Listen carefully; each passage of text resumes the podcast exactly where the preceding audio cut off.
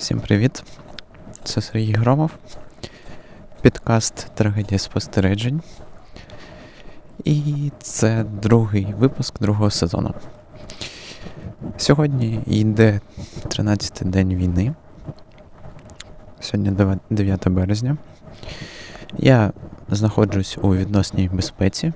Тобто я в Україні, але я в Чернівецькій області. Як я сюди потрапив з Харкова, зараз розповім. Минулого разу я закінчив, коли був лише четвертий день війни.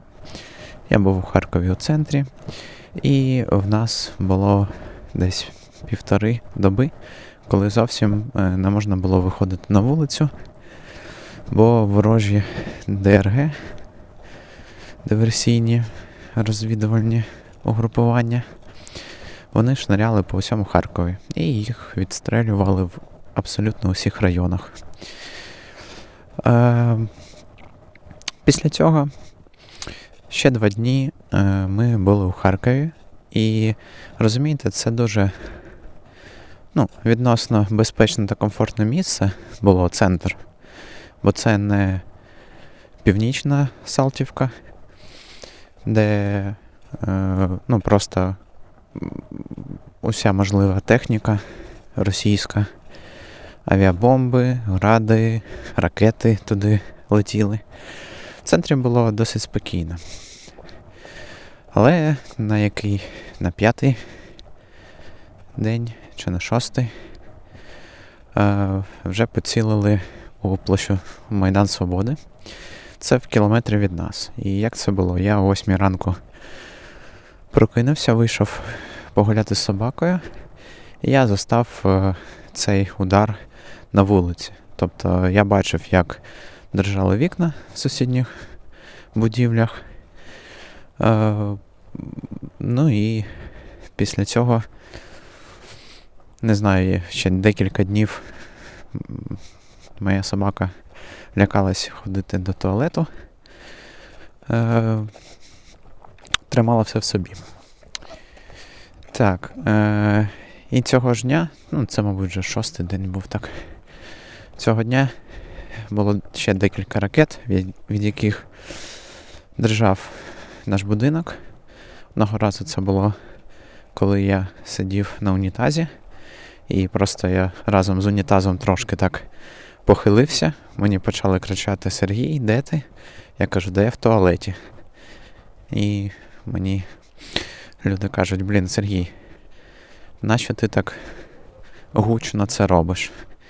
Після цього я вже декілька днів е, лякався ходити в туалет, бо я думав, що я коли сходжу в туалет,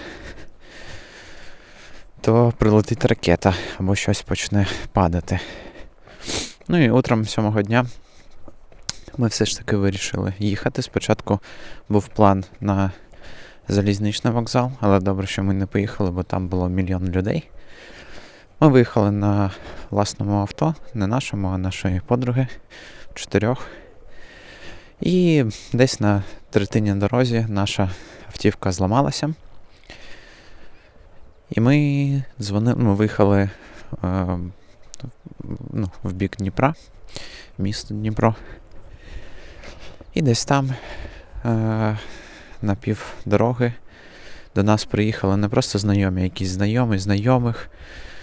Батько з сином приїхали на своїй автівці, взяли нас на трос і якось ми доїхали до Дніпра. Тобто 10 годин, а ні, кажуть вже 12 майже годин ми добиралися так, з 7 ранку до 7 вечора ми добиралися до Дніпра. Коли ми приїхали в Дніпро, це було просто ну, щось, не знаю, як це описати. Е, ми були як якісь дикарі, які потрапили у цивілізацію, бо ми бачимо, люди ходять, е, повітряної тривоги нема, банкомати працюють, працюють, магазини, ліфт працює ніхто не ховається. Е, ну, Після шести днів обстрілів в Харкові ну, це вже сприймається як реальність, від якої не втекти, але ти переїжджаєш за 200 кілометрів і тут все зовсім інше. Ну, це просто тихе, мирне місце, місто. І і ну, ми були дуже налякані, ми кожного гучного звуку лякались, кожної машини, яка проносилась повз нас швидко. Це ще на трасі було. Бо ти думаєш, що це ракета чи літак. Е, в Дніпрі ми у друзів-друзів переночували. Це була перша за тиждень ночівля не під авіаударами. І після цього нам вдалося записатися на евакуаційний автобус. І ми не просто записалися на евакуаційний автобус. Евакуаційний, так. А мою дружину сказала, що ти відповідаєш за три мікроавтобуси на 130 людей. І ми супроводжували їх до кордону з Молдовою. Їхали дуже швидко і дістались кордону з Молдовою до міста Могилів-Подільський. Е, ну, десь за день. Це вже був восьмий день. І було, ну, знаєте, коли я був вдома, мої батьки, особливо тата, він не дуже розумів, що коїться. Він, ну, я розумію, що не треба панікувати, треба щось робити, але він просто такий, та ну десь там бахкає, ну щось. Це, Це таке. Е, несуттєве, треба жити своє життя, робити свої справи, і воно якось там саме розсосеться. Але ні, не, не розсосеться, бо наступного дня, коли ми вже поїхали, мої батьки теж почали задумуватися, як, як тікати з Харкова, бо почали прилітати все більше і більше у центр. Е, квартири наших друзів, які, на щастя, були не в Харкові, просто в неї влучила ракета, просто ось так за Харківською облдержадміністрацією. Е, Так, вибачте, я зараз буду намагатись перепливти ручейок. Якщо я впаду, то ну так буває. Все, перебрався. Е, Так. Коротше, мої батьки теж почали задумуватись над тим, як поїхати бо в центрі теж стало небезпечно. Звісно, вже не було загрози е, російських окупантів, е, які прийдуть і почнуть стріляти, бо ворога відтиснили до кордону. Але е, ну, коротше, е, але все це ну, і літаки, і ракети продовжували летіти зі сторони Белгорода. І це просто посилювалось. Кожного дня руйнувалось по 40 по 80 будівель, пожежі, осколки. Ну, просто жах. І впродовж цієї війни, знаєте, дуже лячно дивитись нові фото з Харкова, бо ти бачиш ось будинок, повз, повз який я проходив кожного разу, коли йшов з метро додому ось е, якийсь. Ну, коротше, місця, де я жив, де я ходив, вони руйнуються, місто руйнується. І я дуже довго не хотів їхати. Але розумієте, просто сидіти вдома у Харкові чи у бомбосховищі, е, якщо в тебе є можливість виїхати або є можливість допомагати іншим, не знаю, в тебе автівка є чи щось таке. Ну, це тупо от просто сидіти і чекати. Я розумію, коли ти дитина чи людина похилого віку, але коли ти чоловік, ну, ну я я просто розумієте, в Харкові, я знаю, я зараз трошки перескочу, ми приїхали до Західної України, і тут якісь там чутки, що ось до східних до українців зі Сходу якось відносяться, особливо до чоловіків, що вони стікають, мають там захищати. Ну, але розумієте, я не маю воєнного досвіду, я не служив Е, у тероборону беруть, ну я не кажу вже про війська, тероборону беруть лише з досвідом, навіть у Харкові. Там вистачає людей, які це можуть. І що, ну, кров я не міг здати, це я вже казав. І, звісно, я мог, міг ходити і допомагати розчищати місто. Але мені здається, що я ходив би це робити, а ще п'ять людей сиділи б вдома і просто за мене дуже сильно, як то кажуть, переживали. І якщо б я був сам, ну це я так себе виправдовую, то я б, мабуть, робив це. Ну, в мене не було ніякого страху, що моя сім'я лишиться без мене, е, без людини, яка може допомагати.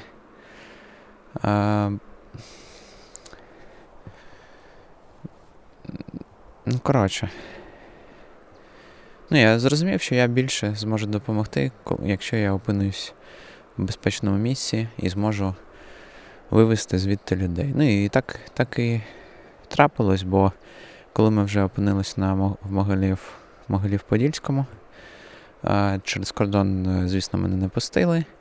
І я міг відправити е, нашу подружку Машу, яка до цього вела автівку свою дружину через кордон з автобусом до Молдови евакуаційним, але е, вони вирішили не розділятись зі мною, і ми лишились там. Ми прийшли о 5 ранку до міськради, ну просто йшли, йшли, і коли кудись дійшли, і там люди нас прихистили, записали на шидання і відправили до дитячого садочку, де дали нам місце, де можна переночувати, привозили їжу. Тобто, ну, для тимчасово переміщених людей були усі умови. Ну, душа там, звісно, не було, але це ж там не збирались лишатись назавжди. Два дні можна було пересидіти. І ми там пересиділи. Трошки була така ще паніка, що ось-ось треба тікати, але ми такі трошки видихнули. Так, ми на Західній Україні, тут нічого. Так, тут Придністров'я рядом, може звідти піти з боку Молдови, але ну, нас не літають, не бомблять, не захоплюють прямо зараз. І ми трошки видихнули і вирішили їхати в сторону Західної е, України. У Марії було де зупинитись у Чернівцях на тиждень, і ми прямували туди. туди. І ми знайшли автобус до Вінниці, доїхали до туди. Це єдиний автобус, який ходив з Могилів Подільського. Потім доїхали до так, доїхали до Вінниці. Звідти було декілька варіантів, і нас на Блаблакарі докинули до Чернівців. Ми за дві хвилини до комендантської години встигли, нас спустили в місто і знайшли, ми годину десь обзванювали ці прихистки волонтерські для тимчасово переміщених і знайшли на окружній е, гуртожиток, нас там поселили. І ми там теж одну ніч пробули і зранку поїхали до автовокзалу в Чернівцях і поїхали у Чернівецьку область, там, де зараз я знаходжусь, і де вже ми третій чи четвертий день приходимо до тями. Ну, і знаєте, е, ось ми поїхали на шостий день, зараз 13, тобто минув тиждень, і, е, ну, і звісно, що я в країні йде війна, я не можу повністю оговтатись та жити своїм життям. Е, ну, бо це не так. Тобто є якісь хвилинки або якісь півгодини, коли я можу відволіктись від цього. Там був день народження у, у якоїсь знайомої, і ми зібрались трошки там якісь. Ну, тобто ми не відволіклись, ми просто розказували, хто як своє сховище та е, свою хату е, Е, оснащував, щоб е, скло не повилітало, щоб там. Ну, коротше, ділились якимись е, історіями з нового часу, з воєнного. Але за цей тиждень е, трошки трошки пройшов цей ПТСР, е, посттравматичний синдром, дорослад. Е, коли від кожного е, звуку, тобто ось я ночував першу ніч, ми ночували у дитячому садочку Могилів-Подільському, і нас з собакою не пустили до кімнати, бо там діти сплять і все таке, і ми ютилися на матрасі на проході. Е, і я там спав е, півтори години десь, і кожного разу люди нові приїжджали чи виходили, і вони грюкали дверима. Я просто ось е, ну, прокидався, наче це снаряд, чи літак, чи вибух. І було дуже лячно, я не міг нормально поспати. І ще я дивився на рюкзак. Е, рюкзак волонтір ком'юніті, тобто е, спільноти, яка волонтерить у нас у Харкові. І там була буква В, англійська В. І це, ну, це, звісно, не головний символ е, рашистів, е, буква Z, але цей символ також був на танках, які відправляли на Київ. Розумієте? І я такий, блін, вони можуть подумати, що ну, скрізь, е, скрізь сон. Вони можуть подумати, що це я за рашку, і я такий. А я ну, я не можу просто поворухнутись, не можу заснути, хочу цей рюкзак кудись запрятати. І просто я, ну, ці півтори години були дуже виснажливі після е, двох діб в дорозі. Е, так, було, ну, знаєте, було. Я я так взагалі розказую, було. Е, Мабуть, треба більше конкретики. Були якісь. Е, якісь, е, не знаю, маленькі штучки, які я десь записував, десь вони забулися. Е, ну що, зараз приходжу до тями і в планах десь дні за 2-3, коли закінчиться термін нашого перебування тут в Чернівецькій області, рушати до Львову, бо, слава Богу, моя мати та дідусь, вони вже е, перетнули кордон, їх забрав мій дядько, е, який мешкає у Німеччині, тобто брат мами, він їх забрав і вони вже прямують там у Німеччину. От, е, Тато лишився у Львові, йому пощастило знайти квартиру. Е, там був знайомий ріелтор, який е, який чекав сім'ю, яка не змогла там довиїхати чи доїхати.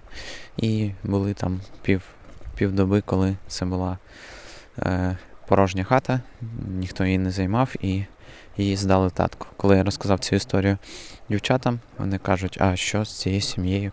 Я кажу, ну нам не потрібно приходити і вигрібати трупи з квартири. Вони живі, вони просто не змогли поїхати у напрямку Львова, вони поїхали в інший напрямок. Вони такі, а фух.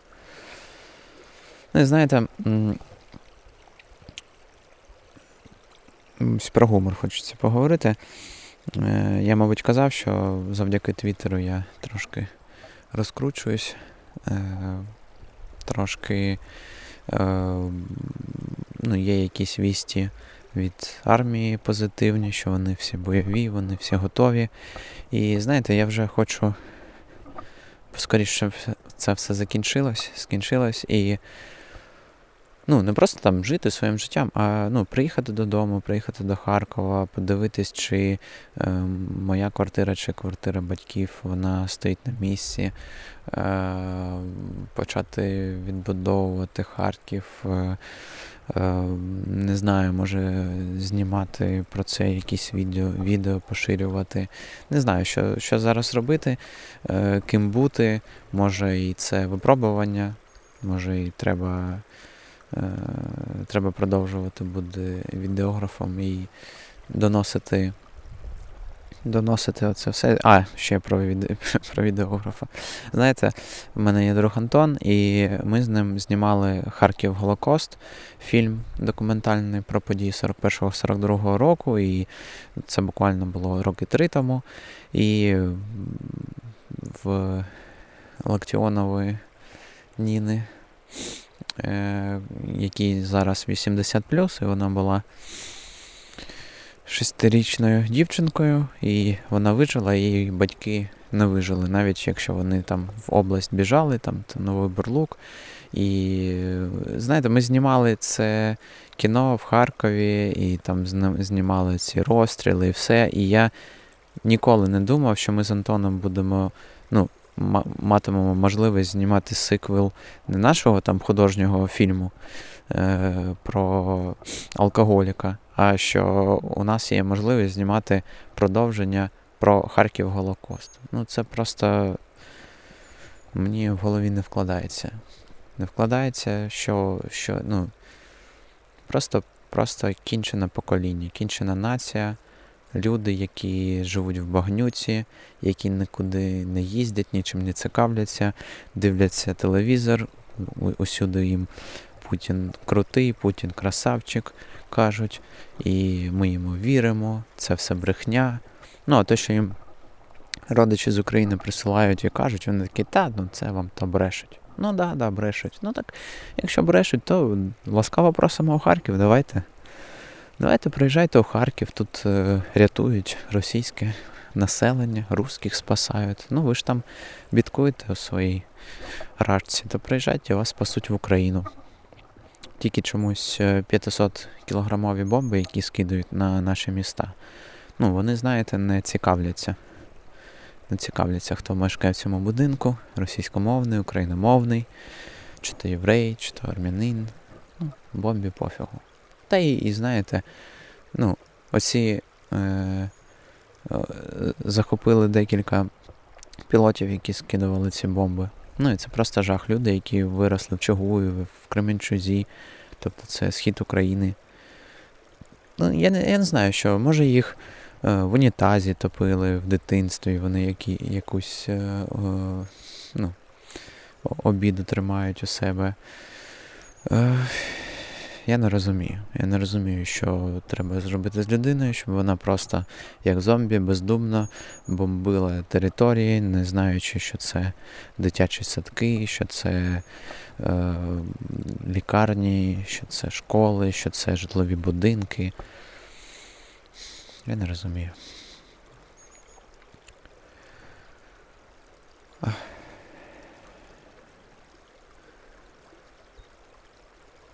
Ну, мені здається, що. Що мені здається? Я не знаю, я не знаю, що мені здається, я вже собі не довіряю, бо за день до початку війни я говорив, що війни не буде, що все буде добре, що ж він. Що що Путін, звісно, довбойоп, але не настільки, щоб нападати. Ну, Виявляється настільки. Виявляється. І я хочу, щоб Україна нарешті виграла цю війну, збрала Луганськ з Донецьким та Кримом, виселили усіх цих окупантів, підірвали Керченський мост, щоб Європа та Росія виплачували нам гроші на відбудову виплачували гроші усім сім'ям загиблих. І хочу просто жити в мирній країні, але такій, щоб це було, знаєте, як як в Ізраїлі. Як в Ізраїлі, бо вона не в НАТО, вона в ніякому в блоці, вона просто сама по собі, мілітаризована і, і готова. І готова, і завжди готова себе захищати. І не дасть е, кривди, кривдить себе нікому. Ну і хочеться, щоб країна теж такою була. Знаєте, я людина пацифістична завжди була і кажу таке, о, там теж люди, там теж. Ну, знаєте, ні. Ну ні. Все, досить. Досить. Досить когось жаліти, бо, знаєте, у нас в українців які знаходяться в більш-менш безпечній ситуації, у нас провина за те, що ми не там, або що ми мало допомагаємо. Але ну, а що що в них Що в них? Вони такі, а, так вам і треба, це вам за дітей Донбасу, це таке. Боже, який жалігідний. Я не можу. А, і знаєте, коли що я ще хотів сказати, коли ми виїхали в якусь безпеку, тобто їхали там в автобусі, і потім е, десь е,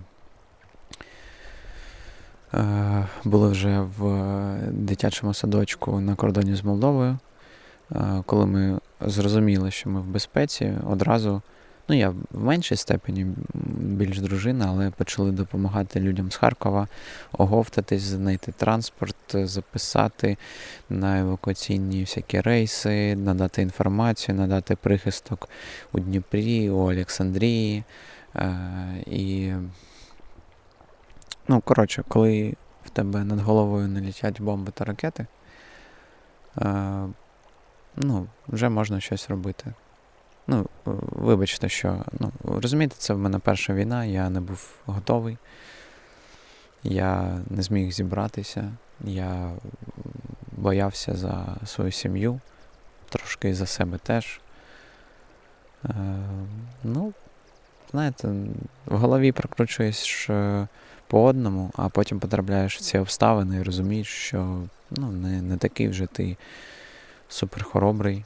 І що все ж таки є інстинкт самозахисту, самозбереження. Ну.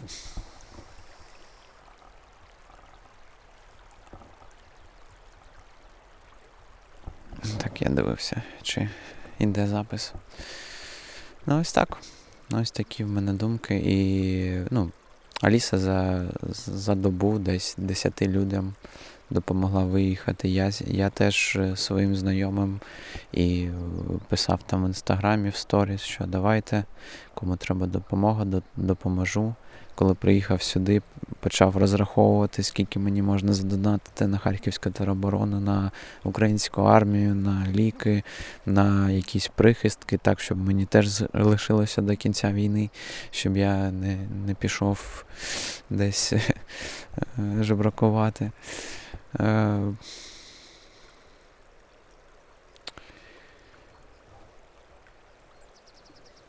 коротше, я вважаю, що мої проблеми це зовсім не проблеми порівняно з тими людьми, які зараз в російському оточенні, е, в українських містах без е, е, газу, без світла, без їжі, без води, там гуманітарна катастрофа коїться. І ну, мені не треба співчувати, розумієте? Мені дуже пощастило, що були, була людина.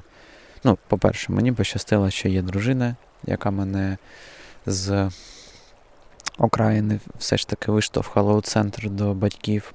Пощастило, що є батьки у центрі у більш-менш безпечному місці.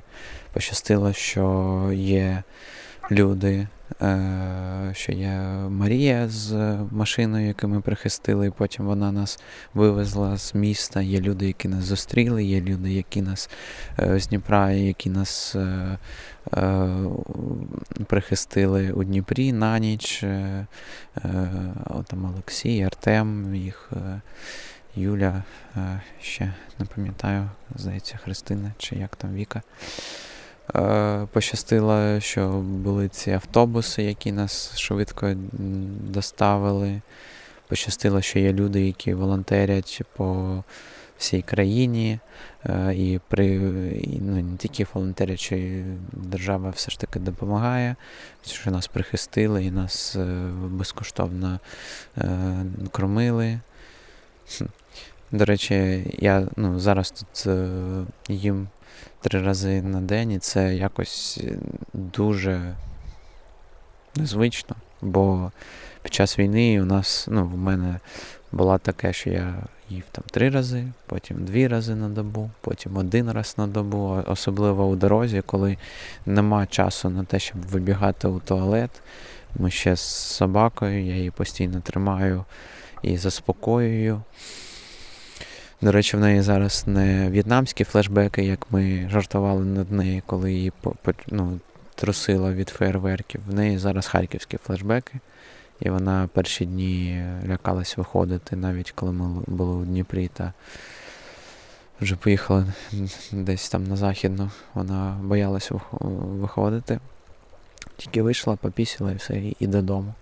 Зараз вже потихесенько ходить, територію розвідує і ну, потихесенько звикає до мирного життя. Сподіваюсь, воно і тут залишиться мирне, і у нас теж знову стане мирним на сході України та по всій Україні. Коротше, буду тримати курсі, мабуть, е, другий, ну, третій епізод наступний вже запишу з, зі Львова, коли туди приїду. Ну, якщо не приїду, то то з вами прощаюсь зараз. Е, це був Сергій Громов, підкаст Трагедія спостережень. Е, люблю вас, тримайтеся, все буде Україна. Слава Україні!